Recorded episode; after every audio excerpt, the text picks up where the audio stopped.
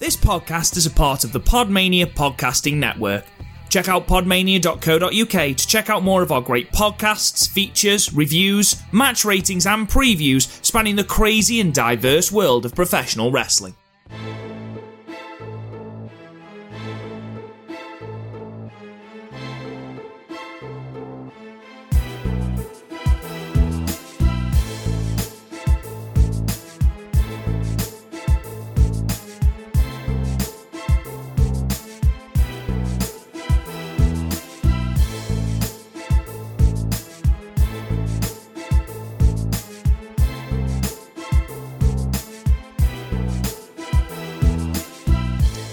What's up, everybody, and welcome to another episode of Wrestling with Johners. This is episode 104, and this is our special NXT Takeover Portland review. And uh, I've got Mags from Badlands Pods uh, on the on the uh, Skype. Uh, how are you doing, Mags? Uh, welcome back to the Wrestling with Johners podcast. Great to have you back on board. And it's almost like I've never been away. Almost. Well, yeah, it um, was uh, just a little a little over a week ago. We had you on uh, episode uh, 10 102, I think it was. But uh, great to have you back on board, and uh, thank you for agreeing to help us out with this special NXT Takeover Portland review, sir. It's absolutely my pleasure. Anytime I can come on to uh, wrestling with Johners is a good day. So yeah, I was uh, I was stoked when you uh, when you extended the offer.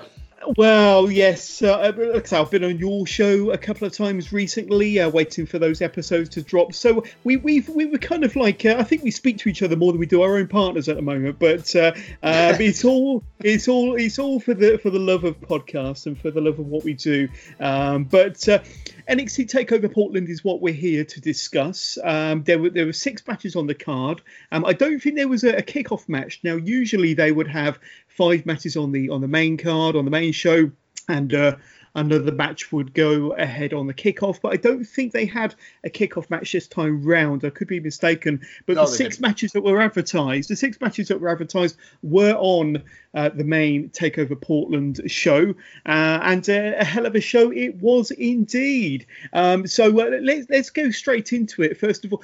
But before we talk about the individual matches, Mags, um, obviously the card was pretty stacked. You know, six really great matches from top to bottom. Uh, what what were your kind of thoughts your expectations going into Takeover Portland uh, last night? And uh, were you excited? Were you you know anticipating one match over another? Um, but uh, what, what were your thoughts and expectations ahead of actually watching it on the WWE Network?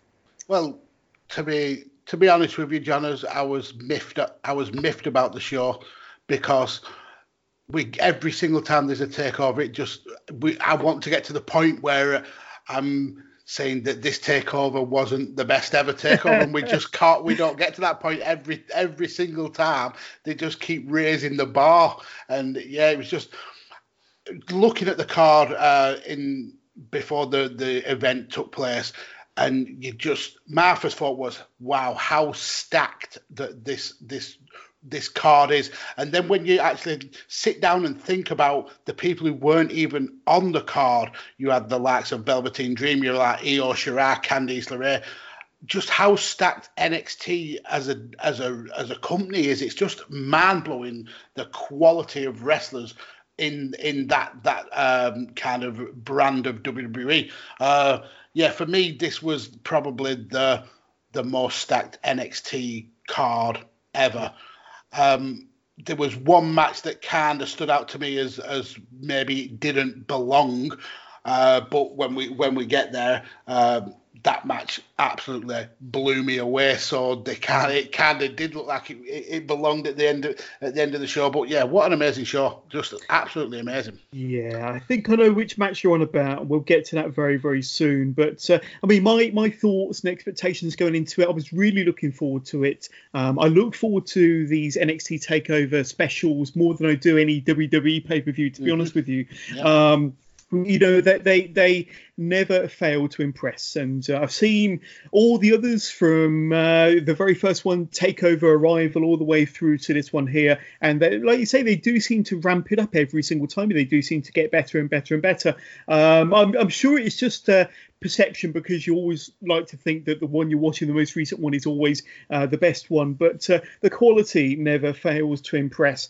Uh, but looking at this one you, you you're always thinking well if this is the quality of matches, if this is the card that they've got, um, you know, for us in February, uh, what are they going to have in store for us over WrestleMania weekend? I mean, they must have something pretty damn good uh, lined up for WrestleMania weekend. We might have a little bit of an idea as far as where some of the matches might be going more towards the end of the card. And we'll talk about uh, where Takeover Tampa, uh, what it might be looking at a little bit later on in the show.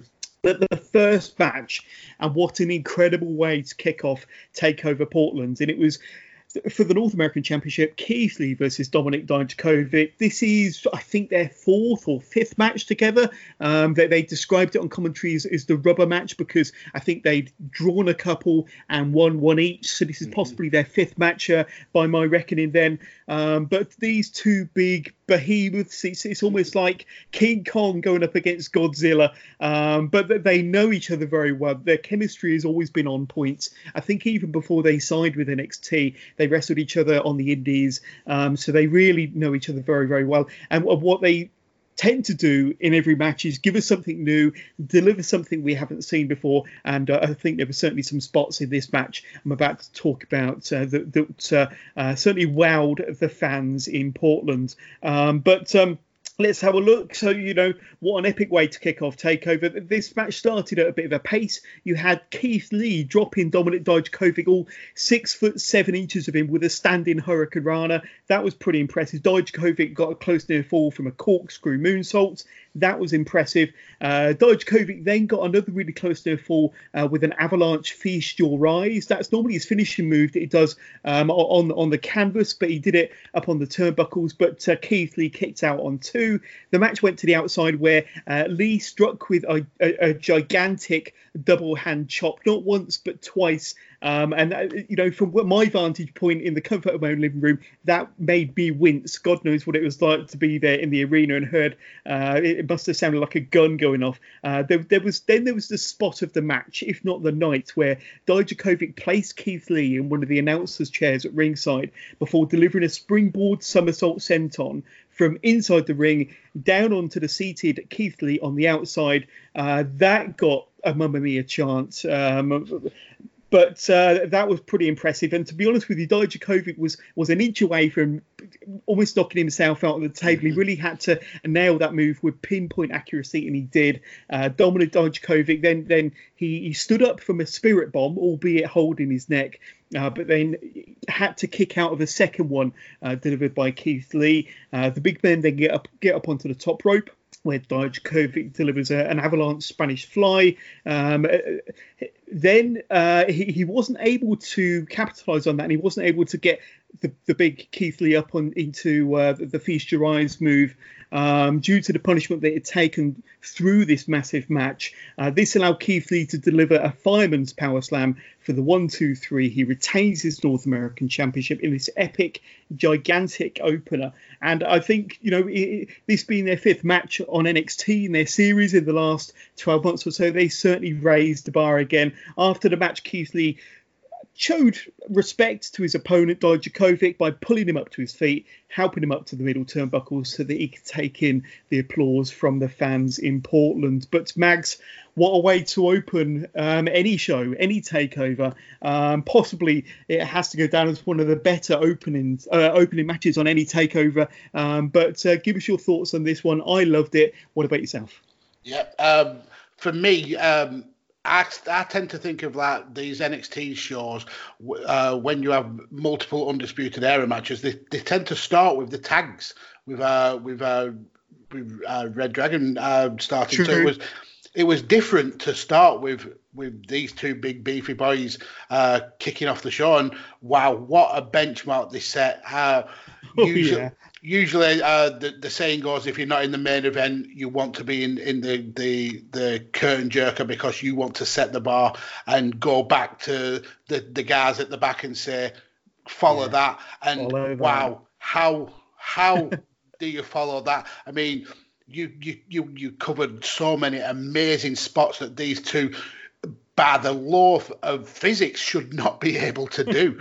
they should not be able to do. But one spot that kind of got overlooked through through all this like amazing um, wrestling action was the the the spot where Keith Lee caught uh, Dijakovic after he did the Fosbury flop over the top ropes. Yes. Um, and he just caught him in midair. And it's like, wow, these guys, the, the chemistry between them is phenomenal. And the, it's a, the kind of match that if they if NXT were to revisit this a few months down the line, they could keep doing it and doing it and doing it, and you could never get bored because you can see that that they they know how to work with each other in the ring, and yeah, just a great great way to open a card. Keith Lee looked absolutely phenomenal. Dijakovic looked as looked amazing as well, and I loved the the little show of respect, and and it it felt to me almost like that was a kind of a good bar from um, from Dijakovic to maybe he'd be going up to Raw, SmackDown. I hope not, because I still think there's quite a lot for him to be able to do on that NXT roster. But yeah, what a great way to open a match. And I, I actually pitied the people who were following that because it, that was just, it was phenomenal. It was absolutely mm. phenomenal. It really, really was. Well, um, the match that did follow it was the, the, the, the, advertised street fight between Dakota Kai and Tegan Nox. This is a feud that's been building for a few months now, since I think about November when we had Takeover War Games. Dakota Kai turned heel on her best friend on a on a team a team kick, uh, stablemate by uh, closing the, the kind of the, the mini cage door onto Tegan's previously surgically repaired uh, knees. Um, and uh, they did have a match a few weeks ago on NXT, which was a quite a quick match that Tegan Nox won. Um, so this was an opportunity for Dakota Kai to get a little bit of revenge off of that. But this was the big, this was meant to be the big blow off match between these two, and it was a street fight the match started right out the gate with Dakota Kai attacking Tegan Nox during her entrance. Uh, then they got into the ring. The, the, the, bell rang for the official start of the match. Uh, Kai, she went underneath the ring. She got some toys out including a cricket bat, which he attempted to, to wallop and to score a six with uh, using Tegan Nox's head, but Tegan Nox ducked, and uh, you saw that the cricket bat explode against the ring post. That was pretty impressive. That would have done a lot of damage. Um, Dakota Kai then uh, walloped a, a, trash can lid across the face or into the face of Tegan Nox. Uh, that looked and sounded pretty painful. Uh, Nox got a two count from a high angle German suplex down onto a trash can. That was pretty impressive impressive. Uh, Nox got another two count from a, an avalanche choke slam and uh, a molly go round. Uh, Dakota Kai even she, she she then duct tapes her opponent's wrists to the ring posts on the outside, allowing her to deliver two running kicks. Um, a, a Nox then connects with the, the, shiniest of wizards, but chooses not to pin. She chooses not to to cover following her finishing move. And instead, she brings in a table into the ring, places Dakota Kai onto the table with a steel chair wrapped around her head. Nox then goes up to the, the top turnbuckle, looking to deliver a dive of some sorts. Uh, but she's stopped in her tracks by a, a mystery figure um, who hops up onto the ring apron. This turns out to be Raquel Gonzalez. I think uh, we previously know as uh, Reina Gonzalez from. Mm-hmm one of the uh, Mae Young Classic tournaments a couple of years back, and uh, Gonzalez delivers a choke slam of her own, sending Tegan Nox down onto the table, uh, with, with, Nox landing very awkwardly, uh, almost uh, as if her, her, head was the only part of her body that uh, connected with the table, the edge of the table, that is.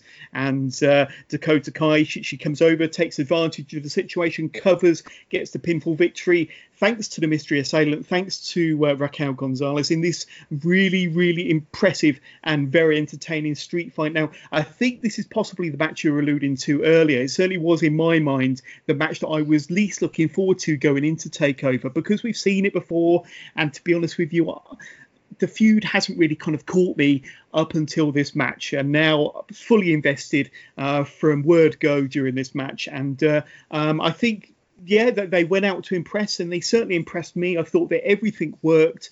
Uh, we mentioned about the chemistry between Dijakovic and Keith Lee from the first match, and I felt that uh, Tegan Nox and Dakota Kai knocked it out of the park. Um, and uh, yeah, uh, uh, uh, you could say a slightly controversial ending to the match, but maybe it helped to prolong the feud between these two, adding a, a third person into it, um, a la Gonzalez. Um, but um, yeah, I, I, thought it was a really good good match. It looks like we're possibly going to get another match between these two, maybe over Mania weekend or possibly on an episode of NXT. Uh, but uh, give us your thoughts on this one, Mags.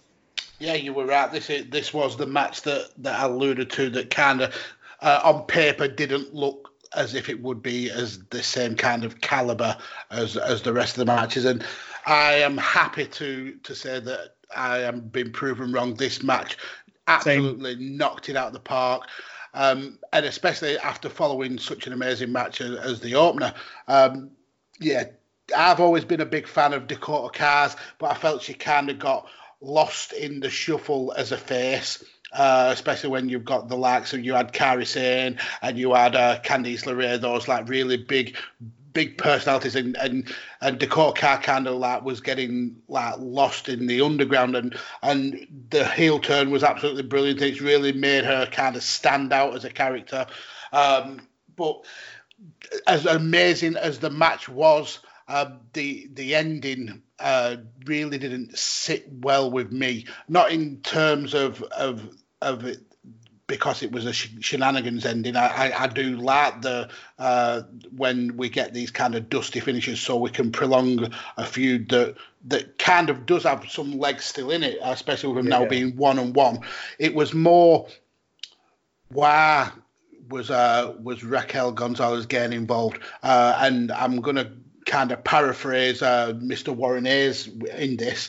Um, what's the reasoning behind it? Because when you see um, Raquel holding uh, Dakota Kai's uh, arm in victory after the after the match, Dakota looked confused, like she didn't know what was happening. So that to me said that that says that Dakota wasn't aware of it.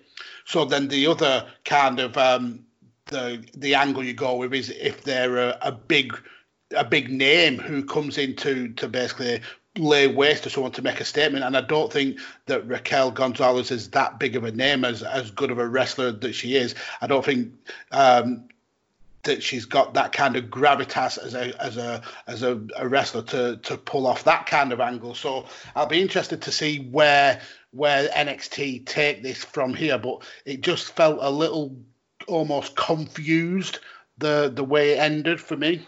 Mm, yeah, and you know there wasn't much of an explanation during the broadcast last night. You know, mm-hmm. you were quite right about saying Dakota kind of looked a bit confused when she was having her arm raised by Gonzalez after the after the end of the match. Um, but uh, yeah, I mean, I, I was quite impressed with um, Reina or Raquel Gonzalez in the Mae Young Classic, and she she has uh, appeared once or twice on NXT, and I thought that she was very good in the uh, brief appearances that I've seen her in. So I think she's definitely a capable wrestler, but we don't know anything about her. We don't know why she's involved in this feud, um, but uh, I'm sure we'll get an explanation of sorts on Wednesday, or at least I hope we will. Um, but uh, yeah, it, it'll be interesting to see what develops from here. I'm guessing that this was all done so that it will prolong the feud, um, and no doubt we'll get uh, another match somewhere down the line. Um, but uh, yes, very interesting indeed. Um, some some bit of storyline development there,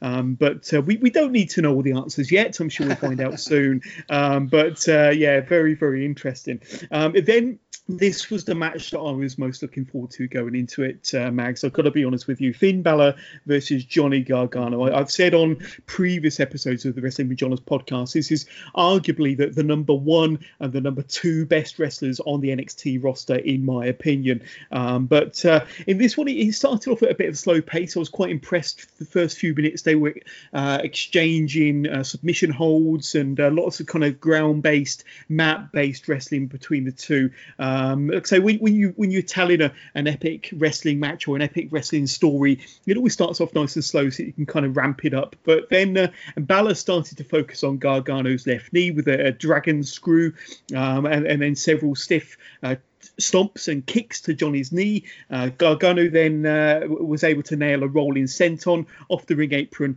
into Balor on the outside before Gargano gets a two count from a slingshot spear.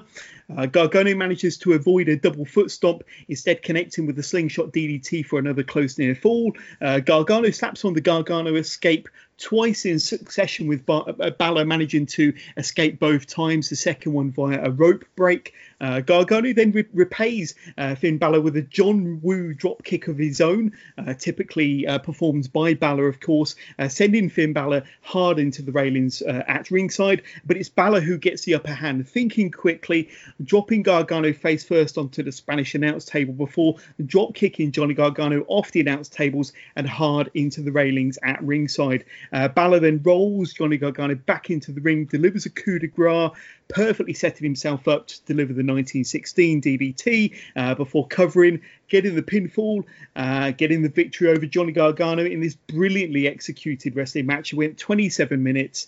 Um, and uh, yeah, I mean, you know, the, the, show started with that epic match between Lee and Dijakovic. We had that brilliant street fight to follow. And uh, yeah, I mean, obviously, Lee and Dijakovic said follow that and uh, this match definitely followed that. But um, my question to you, Mags, I mean, obviously, I want your thoughts on the match, but where does this leave uh, Balor going into WrestleMania weekend and take over Tampa. Uh, could this potentially mean that he's the, the, natural number one contender to whomever is the NXT champion uh, going into WrestleMania weekend? He's definitely got to be in that conversation. I think mm. uh, a, victory over Johnny Gargano definitely puts you in the, the upper echelons of, of that NXT kind of uh, ranking almost. Um, for me, the match though, especially the beginning, was it was almost like an abs contest. How many abs were in one one ring at the same time? it's Just, disgusting how many abs there were, Mags. Disgusting. Yeah. I've not even got one. and I was eating. I was actually when they when they came out, I was eating a turkey and ham sandwich, and I, I looked at myself and I thought. Wow, they they just absolute spec. They look like they're chiseled out of granite, and they've got like like I said, they they arguably the best two on uh, out and out wrestlers on NXT, possibly yeah. even on in WWE itself. Um, yeah, the match was phenomenal. I love the uh, the little uh, nuances that that Johnny Gargano brings to a match using Finn's own moves against him. Uh, the spot on the, on the the shotgun drop kick over on the the announcer table, was just an absolute thing of beauty, and it it kind of like reminded me of when when Finn got injured uh, from the the buckle bomb uh, from Seth Rollins on on on the railings, and it, it kind of looked like a little bit of a throwback to that. But yeah, I, th- I think that Finn needed the win. Um, he's he's not had whilst his matches have been uh, really, really top draw whilst he's been NXT, he's picked up quite a few big losses, and I think this throws him right back in the mix. And we all know how basically bulletproof Johnny Gargano is when it comes to these takeover matches. He could lose every single one and still be up there as one of the the top guys in NXT. But wow, it's just it's every single match seemed to be kind of wanting to one up the one that came before it, and yeah, it was just just phenomenal wrestling. And and you said it was went 27 minutes. It could have gone another 10, 15 for me. It, it, that time just absolutely flew by. Yeah, and, and a few things that really stood out for me was uh, I loved the the aggression from Finn Balor. Uh, we didn't get that type of aggression when Finn Balor was a babyface. I don't think we, we saw anything near the quality of uh, how Finn performed in this match when he was on the main roster. Um, and so I love that. Uh, of course, he's he's a fully fledged heel now. He's back to his Prince character from the new uh, New Japan days, but he does have that kind of added edge to him, which I really really love. This is possibly his best match in a long long time, and. Um, well, what I really, really liked about this is obviously the chemistry between these two were absolutely fantastic, but it was a decisive win as well. You know, you, you obviously had that spot on the outside where he shotgun drop kicked Johnny Gargano off the announce table into the railings, rolled him inside, coup de grace, 1916. You know, it, it was just perfect a perfect ending to a perfect match to be honest with you but it was decisive. There was no kind of shady finishes and uh, no shenanigans uh, no kind of kick out after the three count. It, it, was decisive and that's what i liked. And i think it is setting Balor up possibly like you say, he's got to be in the conversation for a, championship match over WrestleMania weekend. But you're talking about, you know, top stars within your NXT roster that has to be kind of vying for the NXT championship on a WrestleMania weekend card. Takeover Tampa. I think Balor's certainly got to be there. And uh, we'll talk more about the, the NXT championship and, you know, who the champion is coming out of uh, Portland very, very soon. But uh, I'd like to see Balor in that main event on uh, April the 4th. But um, uh, any final thoughts on, on uh, Johnny Gargano, Finn Balor before we move on, Mags? Um, yeah, I don't really want to go too in depth because obviously we're, we're going to touch on the, the the championship match afterwards. But uh, yeah.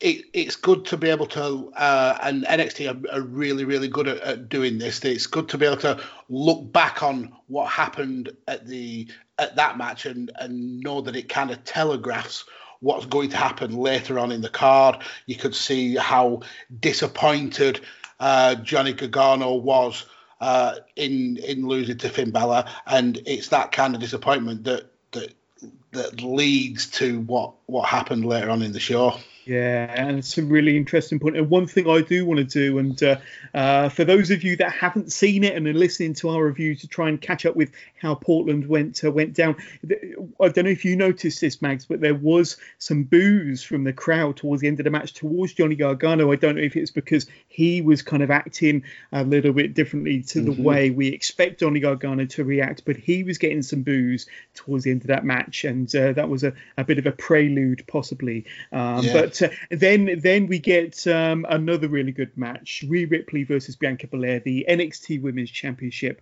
on the line. Um, what I really liked about this was uh, great entrances. You you had an air of excitement before this one. Um, they really built this match really really well. And when you think back to when Bianca Belair was last in an NXT Championship match, it was against Shayna Baszler. I think it was Takeover Phoenix from last January, so January 2019, and Belair was out of her depth, unfortunately. But you can really, really see her development through 2019 into 2020 and how she's uh, been kind of built um, and, and, and put over. And uh, she had a fantastic run in the Royal Rumble, of course. I think that she had the joint most amount of eliminations. I know Shayna Baszler had eight. Bianca Belair also eliminated eight people at the Women's Rumble this year so she's obviously got massive things ahead of her, but it was a different Bianca Belair stepping through the ropes this time round compared to when she went up against Shayna um, last January in Phoenix. But uh, in this one, you know, both wrestlers exchanged some seriously stiff chops between one another before Belair delivered a, a hair whip um, I always like it when she does a, a, hair braid whip. It just sounds incredible. And I think I, I remember when she fought Shayna Baszler, she actually cut Baszler open with her hair mm. braid whip. Um, and then there was a, a, gorilla press slam from Bianca Belair um, to Rhea Ripley in the center of the ring. Both wrestlers then reverse each other's finishing moves, uh, with Belair dropping Ripley with a spear. That was pretty cool. Uh, Ripley then gets back dropped high over the top rope to the outside, and it looked like a pretty awkward, almost painful landing for Ripley. Um, I think had she had rotated any any differently or landed any differently, she could have seriously injured her ankles. Or um, but uh, fortunately, she was fine.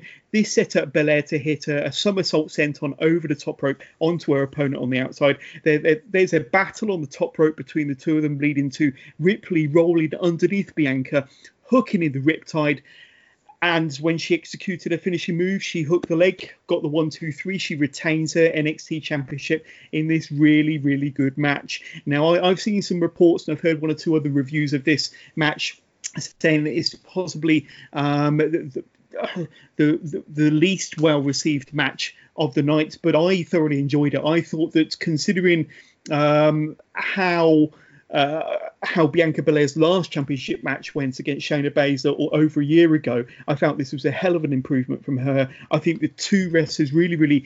Um, I, I, felt that they, they they worked really well together in the ring during this match, and it's delivered better than my expectations, to be honest with you. And I was happy with the results. Um, after the match, we had the Queen, Charlotte Flair. She she kind of dove into the ring, rolled into the ring uh, nailed Ripley and uh, she grabbed a microphone uh, saying that uh, she, she's uh, made up her mind and she'll be seeing Ripley at WrestleMania. Uh, Flair adds further insult to injury by hitting a natural selection on Rhea Ripley.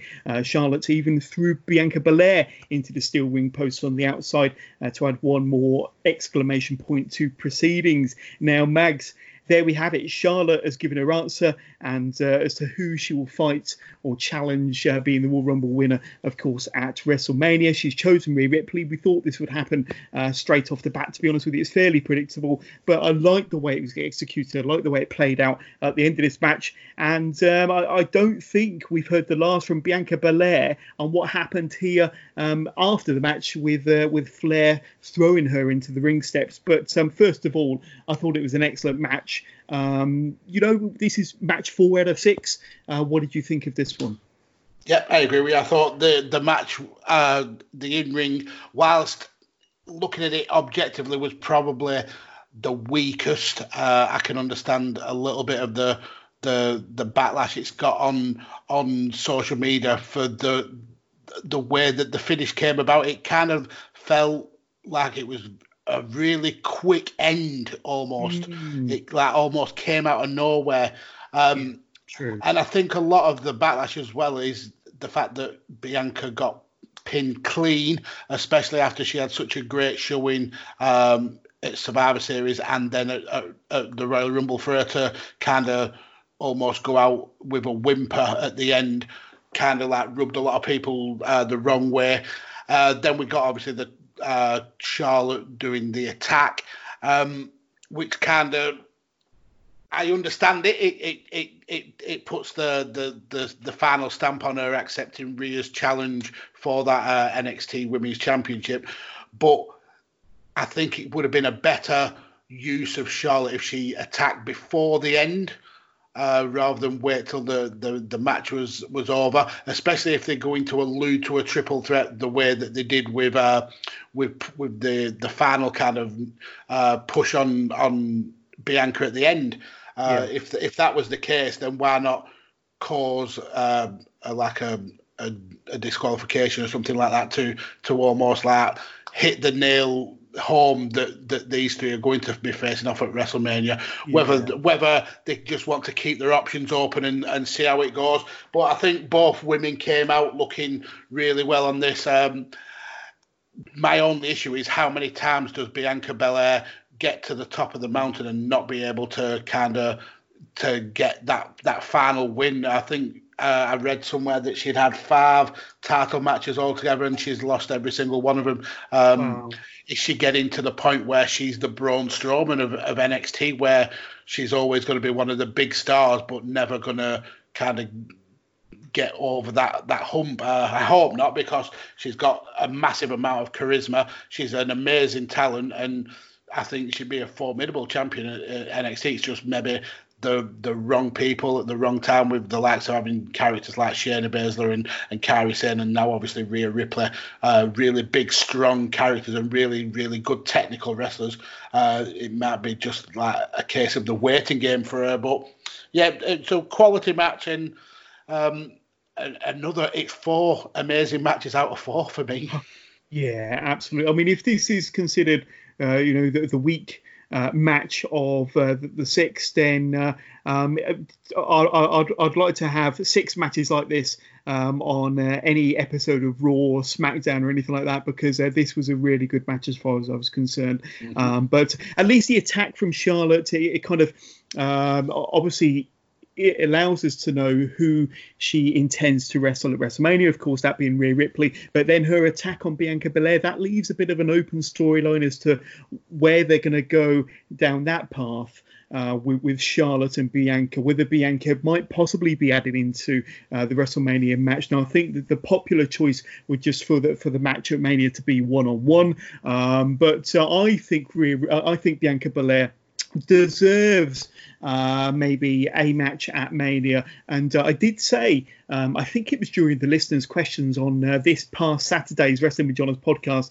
that if uh, Bianca Belair is not involved in championship match, the NXT Championship match at Mania, then I'd very much like to see her in the women's battle royal. And considering how mm-hmm. strong uh, she she performed at the Royal Rumble, I would pretty much have her pegged as one of the favourites um, in that women's battle royal at Mania, um, if if that's kind of what happens. But I, I'm also intrigued to see, you know if and when Bianca Belair and Charlotte get their hands on one another, that will be another epic match. But uh, let's move on to, to the, the second to last match, the semi final match, you could say what a lot of people are saying was the match of the night. Now, uh, um, it's, it's, of course for the NXT Tag Team titles, uh, the Undisputed Era, the champions going in versus the Broserweights, Pete Dunne and Matt Riddle. So the Bruiserweights here, uh, the Broserweights, sorry, come out um, in their Broserweight buggy, or however they want to describe it, with middle, uh, Matt Riddle trying to get the crowd involved in, in singing that song about Bobby Fish and how many uh, fish he could fry or however it goes. I'm not going to try and get, and I'm certainly not going to buy the T-shirt. To be honest with you, I thought that uh, the song, the song, as good as it was, I think it uh, died a bit of a death uh, when he was trying to get the, the fans involved. But uh, into the match anyway. So Pete Dunne starts the match like a bit of a bull in a china shop, delivering and dishing out X-plexes all over the place. Uh, Riddle gets the, the hot tag. He goes on a bit of a tear with Brotons, fisherman suplexes. He even gets a two count from a bro to sleep. Uh, we then see uh, tan- a tandem floating bro and a moonsault combo from the Broserweights. That was pretty neat. O'Reilly and uh, Riddle, uh, they have a pretty decent exchange in the ring, managing to get the fans stood up in appreciation. Uh, those two kind of wrestlers with a, a mixed martial arts background, and uh, I'd like to see more from Matt Riddle and uh, Kyle O'Reilly, maybe in a one-on-one encounter somewhere down the line. Uh, there's some excellent chain wrestling from both teams, but both teams are playing and reversing submission holds to great effect. Um, Pete Dunne then inadvertently knocks Matt Riddle off the ring apron when uh, uh, when Riddle comes back into the ring. He inadvertently spears his own partner Pete Dunne, allowing Undisputed Era to uh, get a very close near fall from that exchange of botches. Uh, the Broserweights, however, eventually get back on the same page and with an X-Plex powerbomb combo uh, before Pete Dunne and Matt Riddle nail, nail a, a stereo kind of knee strike kick to the head uh, to gain the all important pinfall. And we have new NXT Tag Team Champions. And just when you thought there might be some tension or maybe some, you know, communication issues between Dunne and Riddle, uh, they, they more than prove that they are talking the same language by becoming the new NXT Tag Team Champions. So, Mags, I enjoyed the hell out of this one. We've seen some epic encounters involving the Undisputed Era over the years when you, you look at their, their matches they've had with Mustache Mountain, Danny Burch, Oney Lorcan, um, and so many others. This match certainly has to be up there, but uh, what a match! And uh, I'm really, really happy for, for Matt Riddle and Pete Dunne. I think they're deserving tag team champions. I thought they've gelled really well. I, am quite entertained by the, you know, their kind of skits that they've been doing on NXT recently. Um, and uh, yeah, but, but, Pete Dunne playing this straight guy to Matt Riddle um, and his kind of comedy antics. But um, wrestling, um, looking at it from a wrestling perspective, I thought this was a very, very solid match, full of drama, full of close near falls, um, full of good chain wrestling as well, and some some great tag team action. Um, but uh, we have new tag team champions. I'd love to know your thoughts on this one. Yeah, uh, I'm going to go back to the NXT previous. Uh, those skits were the best thing that happened in wrestling last week. They yep. were so good. Like I said, they they play off each other so well. And Pete Dunne playing the the straight laced Brit, and and Matt Riddle just being Matt Riddle. Uh, there was one point in in one of the skits where. Um, Pete called Matt a smart ass and, and Matt took it as a compliment. It was just it's just absolutely brilliant chemistry. Sneaking into Triple H's uh, plane and locking it, locking themselves in the hold. And I think um, Triple H said in it might have been in the uh, the the post um, the post event uh, press conference about how his plane smelt of smoke. So I love how they're all kind of playing into playing into to this. But yeah, great match and I, I've, I've waxed lyrical about how much I'm a, a big uh, proponent of tag team wrestling and how WWE have kind of fell off the bar with when it comes to tag team wrestling. And this was this was exactly my wheelhouse. I don't think you get many tag teams better than the Undisputed Era uh, for for not only bringing that the kind of new uh, martial arts based attack, but also being able to use those kind of tag team um, skills where they cut one guy off and they kind of like weaken their opponent, and then th- that hot tag to Matt Riddle was was it was epic, absolutely epic. Uh, I like the way that they they left enough in there that that there could be a future split and a match between uh, Dunne and Riddle with the, the kind of miscommunications. I love I love how they've left that seed there to to plant and they'll, that I'm sure that'll be germinated as time goes by. Um, going back to the the the uh, entrance, yeah, the the the song was funny when they did it at, the, uh, first the, the, first time. and um, I, am gonna again, I'm gonna paraphrase uh, Mr. Warren here. Um, it kind of felt like it was Bruce Pritchard and um, with the way they found something that was funny, so they milked it.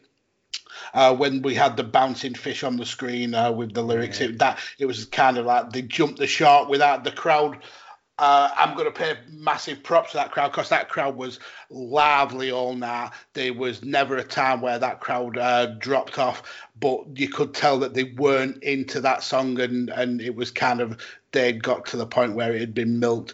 But yeah, glad to um, to have Pete Dunne and Matt Riddle as champions. It kind of freshens up uh, that that tag team division. Uh, sometimes you need that. Uh, we had it recently in, in New Japan where FinJuice got the, the titles off uh, Guerrillas of Destiny, and it kind of gives it like a little bit of a fresh feeling. And I think that's what this is going to do. Uh, Pete Dunne without a title in WWE doesn't look the same, and so I'm glad that he's got one back. And this to me was, I mean, getting onto the main event uh, pretty soon, but this was kind of like the golden prophecy crashing down around the undisputed era's ears almost. And, yeah, yeah, what's happening? But uh, very, exactly. very interesting. Um, but uh, like I say, I, I, what I like about this is it's, it's adding a bit of freshness to the tag team division in NXT. I know that Matt Riddle and Pete Dunne are a fairly new combo anyway. They did, you know, they really brought the uh, Dusty Rhodes Tag Team Classic to life. Um, I, I, loved their final match with uh, GYV, um, and like I say, I do think they add a, a real freshness to the tag team division. Um, I, I, I, agree with what you're saying. Obviously, the miscommunication at the end of the match is almost certainly going to lead to a, a, match or a feud between these two somewhere down the line. But I don't want that to happen too soon. I want them to mm-hmm. hold on to the titles for a while. I want them to be a tag team for a while. I want them to be entertaining for as long as they possibly can as a tandem.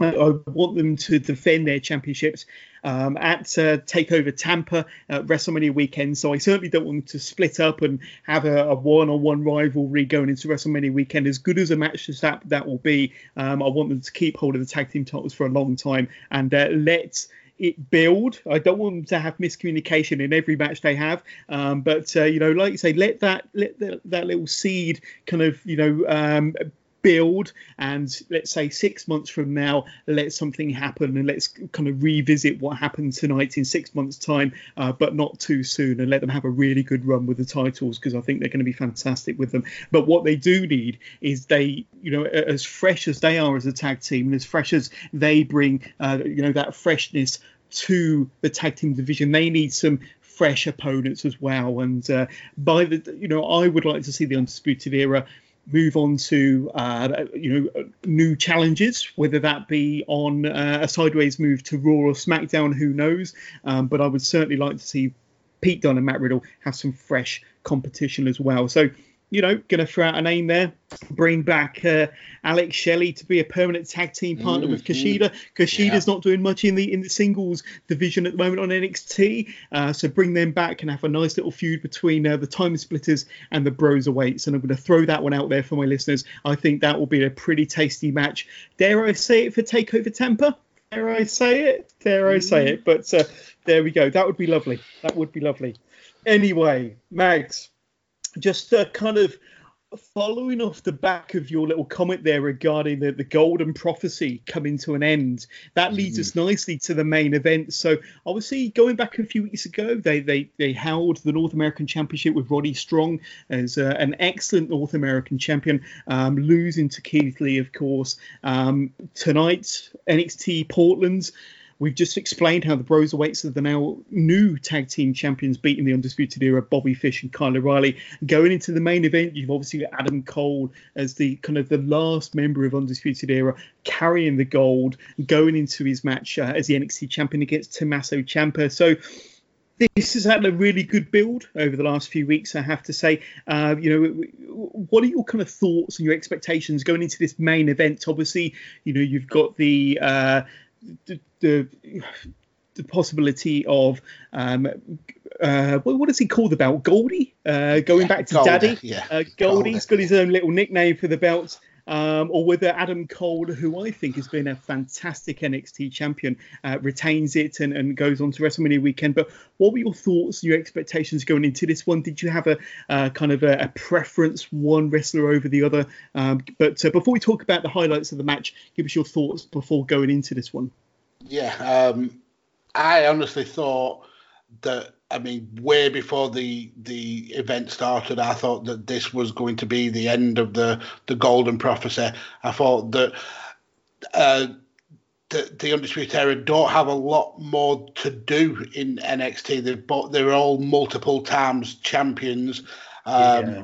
and we kind of would be like rehashing over old ground almost. Um, so I felt that that yeah maybe it was it was time for for the undisputed era to kind of to move on, and then that was that was kind of rubber stamped with with the with that co-main event where the the Red Dragon lost the titles. I felt that yeah that that's that's nailed it for me. And Adam Cole is going to lose this match, and the undisputed era are going to go on their merry way.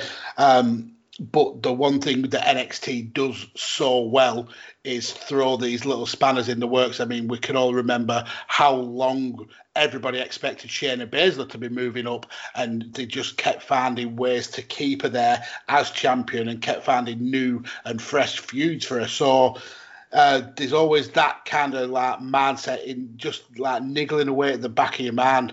Uh, but for me, the it's it's the build up that was was was so built towards Goldie returning to Daddy. We yeah. Tommaso Ciampa was the front and center of every show. He had the promos, he had the vignettes. It felt right that that he was going to reclaim what he'd lost. Um, yeah. It was gonna it was gonna take back Goldie. He was gonna uh, it was going to be the champion again. And going into the match, that's hundred percent what I thought was going to happen.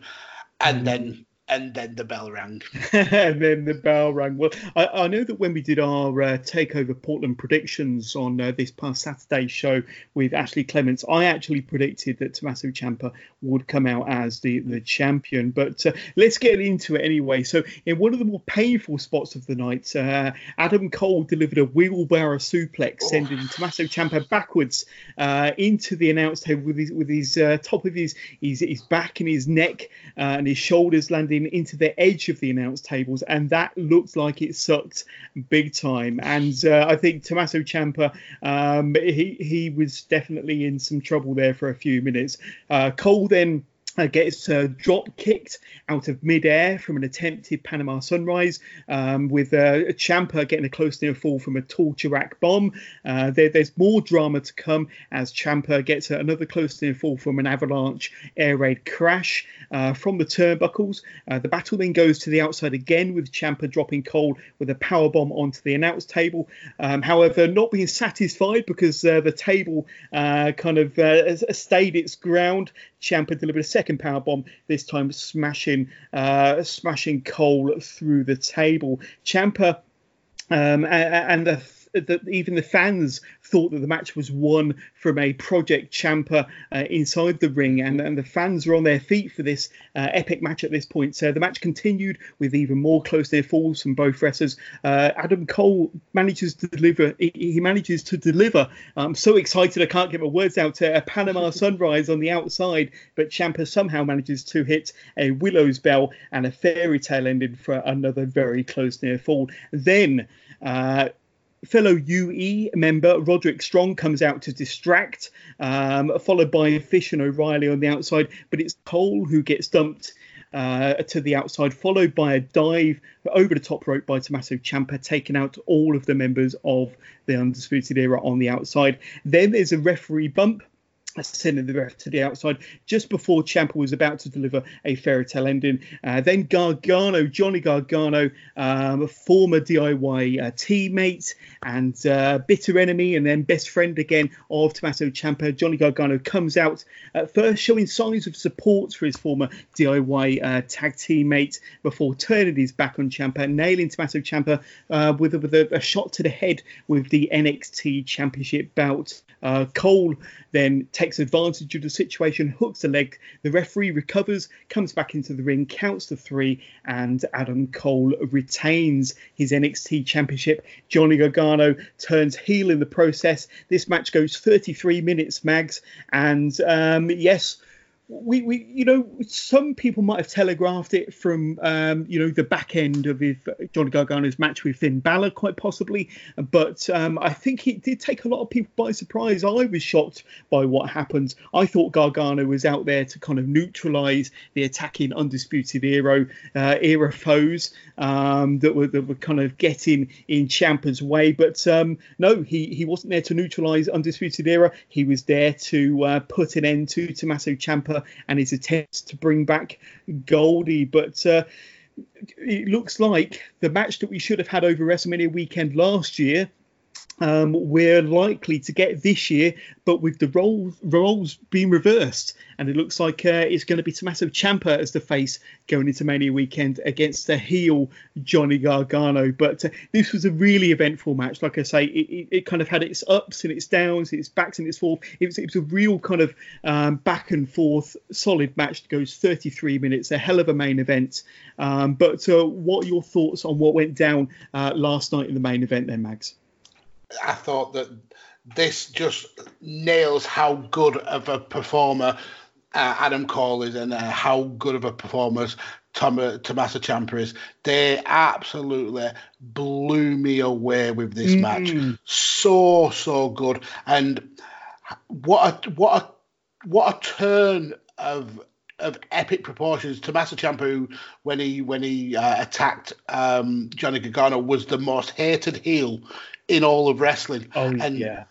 And last night he was beloved, absolutely beloved, uh, to the point where he made a fans probably laugh time when he kissed him on the head uh, when the fan was asking for a half hour, oh, and he kissed hilarious. the fan on the head. that that that guy's never going to wash his head ever ever again. No. Um, and then for me, the one of the best spots in the match was actually from my wrestler of the year last year, uh, Roddy Strong, when he got hit with the the, the Willow's Peak and and he hung from the ropes with his legs. I thought that was absolutely brilliant. It just shows how quality of uh, selling the, the Undisputed Era. They they always kind of like met their opponents look so so good.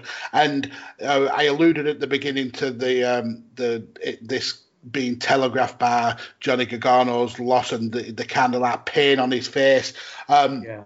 I don't think I, I suspected he, the turn would happen. Uh, and like you, when he came out, I thought, "Is this is Johnny Gargano coming to to neutralize the undisputed era?" But it's yeah. looking back at what happened. What amazing storytelling we're getting! It, it's it's Johnny being jealous of Tommaso getting everything that he wants when Johnny can't have anything that, that he wants, and it was he's always going to look back at, when he was at the top of the tree. It was Tommaso that that that knocked him off his perch, and it's it's a, a throwback to that where uh, Tommaso is about to reach the, the the peak of the mountain and and it's Johnny Gargano that, that's knocking him off. I, I really love that kind of storytelling, and this this this feud is something that I would happily revisit. This is kind of like the Undertaker and Shawn Michaels feuds from uh, WrestleMania 25 and 26. It's that kind of thing that you know it's coming, but you're you're all about it. It's going to be an epic match. Um, heel Johnny is absolutely amazing, and face Tommaso Ciampa is just a sight to behold. So yeah, a great match. Um, telegraphed the majority of us with uh, Adam Cole picking up the victory and being the only one of the undisputed era to, to actually have gold now. So uh, it'll be interesting to see where where it goes from there. Maybe it will be Finn Balor, like, like we've uh, we've said at the at the top of the show. But yeah, just great, great storytelling, and this is why I love NXT so much that we can predict and we can say what we think is going to happen, but we never quite can can know for sure. Yeah, yeah, absolutely. I think if I'm going to be nitpicky about some of the moments during this entire show, is that there were so many big spots, there were so many big moves, Mags. But um, I felt that, that, some of the some of the selling after some of these big moves were a little bit, oh, a little bit hit and miss. To be honest with you, you got it on some occasions you didn't get it on others mm-hmm. and um, I, I, there, there, was some criticism online about um, after Tommaso Ciampa and, and that, that, that when he got wheelbarrow suplexed into the edge of the announce table kind of back and neck first and how he did sell to start off with but then as the match kind of proceeded he kind of almost forgot you know that spot it would have been a perfect opportunity for him to continue selling continue going back to the neck and it kind of dropped off and you know he, he, he, continued the match as if nothing had happened when that was probably the biggest thing that did happen in the match to him mm-hmm. certainly but um, um, I, I know that the same could be said when you watch new japan i mean they put you know each other through the ringer in those matches, real strong style in New Japan, and uh, quite often you know five moves down the line, it's forgotten you know what, what big move started the match with. Um, but to, do you agree with me at all? I mean, maybe the selling just needs to be a little bit more consistent on some of these big matches. Yeah, I mean, if you look at, for instance, the the the opener, uh, I think the selling in that that match was absolutely on point. I think uh, both mm. Keith and uh, Dominik kind of showed when when a, a, big move was hit that it did hurt them that it, and they did carry it on into the match. Um, maybe it's it's because of how big of a show this was. I mean, it was the first uh, takeover on a Sunday, the one of uh, the first kind of standalone takeover, and maybe it was just yeah. they wanted to to set their mark and and go all out, and you kind of can forget that like those little nuances. Um, but yeah, I can understand it getting criticism, but then again, it, it, it's it's a good problem to have if you if that's the kind of thing that you're going to be nitpicky about. Yeah. Yeah, very true, very true. And don't get me wrong, I enjoyed the hell out of uh, the, the, hell out of this. And what I really enjoyed about um, all six matches is they were all individually different. They they all had mm-hmm. their own flavour. They all had their own uh, kind of, you know, they, they you couldn't confuse the matches. They were different. They had their own kind of style, and they were you know definitely different to one another. And I thought that was great. And that's one thing that NXT always managed to deliver is, is that regardless of whether there's five matches on the card, six matches in this case, you know, all of the matches are booked um, you know, differently and uh, have a different feel to one another, which is absolutely fantastic. And you go to a lot of shows where you know a lot of indie shows potentially, and you know a lot of the matches are are identical. Um, but uh, yeah, NXT definitely do a stellar job in how they book their matches um, and make sure that they all kind of tell a, a separate story to one another. But uh, all in all, definitely a massive double thumbs up from me, Mags. Um, kind of what what are some of your kind of takeaway moments from NXT Takeover Portland from from last night? I, I think it goes to show that why this is the premier brand under the WWE umbrella for me. Um, I, I love the the freedom that the, the the the wrestlers get. I love the fact that there wasn't a cool down match, uh, and like you like you just said, that each match had its own like identity and its own story. Yes. It wasn't formulaic. Um, yeah, it was just it was just NXT doing what NXT does best, and that's putting on absolutely stellar wrestling and great storytelling. Um, and I'm just, I'm just glad it left us like with those like little questions of mm. what's coming next. I think that's the, that's the essence of a of a good show. Is if you get a lot of what you want, but you always. Mm you're always wanting to find out what's coming down the line. And sometimes with a wrestling show, you'll get all the answers, and there's no real like forwarding storyline. And I think this show had a lot to to come down the pipes. Or yeah, I, I think it was one of the better NXT uh, takeovers they've had. Uh, I still think uh, that probably New Orleans is is my favourite, but this is definitely, and I'm saying this every single time that there's a takeover, but I think this is definitely a top five.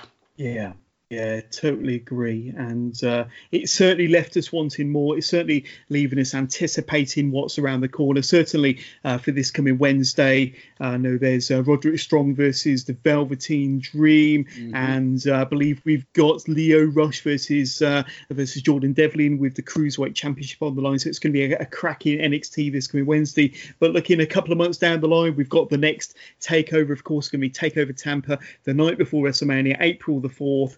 And as I said at the top of the show, if you know this card in Portland was as stacked and as excellent as it was. What on earth do they have in store for us over WrestleMania weekend? It's going to be absolutely tremendous. Um, so uh, yeah, a quality show as far as I was concerned. And uh, yes, it, like you say, for anybody that's on the fence as to whether to watch AEW over NXT or vice versa, I think they've certainly left you kind of dangling with a few mm-hmm. threads here to possibly consider watching NXT uh, first on Wednesday night um, ahead of AEW. But um, regardless, a fantastic show. And um, yes a fantastic guest host to help me review this uh, fantastic show. But uh, mags we just spoke about nxt takeover portland. Um, i want to thank you so much for being a wonderful friend and a wonderful guest host and helping us out with another episode of wrestling with Johners. But i can't let you go uh, without first of all uh, giving my listeners um, all of your lovely plugs and uh, handles where they can find you on social media reach out and say hi and uh, most importantly where they can get in touch with you and, and listen to your your podcast podcast, Badlands, Why We Watch, Five Rounds. Tell us about where we can get hold of you there, Mags. Yeah, absolutely not a problem. Firstly, thank you again for for the opportunity to come on your show. I love talking with you. Uh, a great man's think alike almost when it comes to NXT. We're both uh, big passionate fans for it. And, oh yeah, yeah. yeah. I, lo- I love talking to you, and yeah, I'm just so again. I'm gonna wax lyrical for you. I'm just so glad that you're having the success that you're getting. You you absolutely deserve it. Um, you can follow me on Twitter at DJ Kirby. I'm usually in some sort of uh, wrestling uh, debate, uh, so come join the fun. Uh, I have a show called Badlands, which is on the Chairshot Radio Network. I share that with my podcast wife, Mr. Paul Toller, where we discuss the Mount Rushmores of wrestling. Uh, obviously, we, we talk about the GOATs, uh, the greatest wrestlers of all time, but we also like uh, have a different topic every week. Um, um, uh, John was recently recorded with us. Uh, that episode should be dropping in the next couple of weeks or so, where we actually did a draft, which is, was absolutely a, a ball of an episode. Absolutely had so much fun doing that. You can find that, like I said, on the Chairshot Radio Network, anywhere where you can get your podcasts.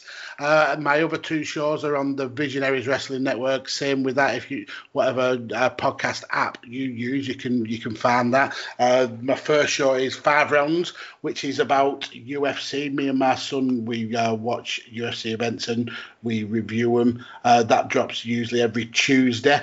And then my baby, my podcast baby of a show is Why We Watch, where I speak to wrestling fans, wrestling content creators about uh, their love of this uh, this sport of men and women in lycra hmm. pretending to fart. Um, yeah, just love to to hear people's stories about uh, how they got into wrestling and how they kind of felt compelled to create content about about wrestling and how they got their voice and and their words and and their uh, content out there. So yeah, like I said, you can go and find them too on the Visionaries Wrestling Network. Brilliant. And I'll make sure that uh, all of the, the handles and addresses that you've just mentioned during the description to his podcast, uh, so just click down into the description and go and find Mags and all of his wonderful content and uh, say hi to him on Twitter. Um, but uh, be careful, he might get into a bit of a debate with you. um, but uh, the, you have been warned. You have been warned. But uh, thank you, Mags. Hopefully, we'll get you on the show sometime again in the future. And our next episode of Wrestling with Johners actually drops in a couple of days' time. you'll hear my interview with the baddest girl on the planet, Chantel Jordan. That's going to be in partnership with Turnbuckle TV, so make sure that you catch that. And on Saturday, I've got Jamie Bell from uh, the Ringsider podcast who'll be joining me for our weekly episode of Wrestling with Johners where we talk um, everything that's good about NXT, AEW Dynamite and all the hot talking points uh, from the last seven days of pro wrestling. But uh, in the meantime, please keep it tuned to the Wrestling with podcast for all of your weekly NXT and AEW updates, as I've just mentioned, uh, regular WWE and AEW pay per views, uh, exclusive interviews, and so much more. And if you've enjoyed listening to this podcast, please don't forget to spread the word, tell your friends and tell your family, and don't forget to subscribe uh, to the Wrestling with Johners podcast uh, so that you can be notified every time a new episode drops. Don't forget to check out our website, wrestlingwithjohners.com, for uh, links to all of our social media pages. And uh, uh, we've got a full archive of podcasts and interviews uh, there as well. But in the meantime, from myself and from Mags, have a great week, and we'll catch up with you all again soon.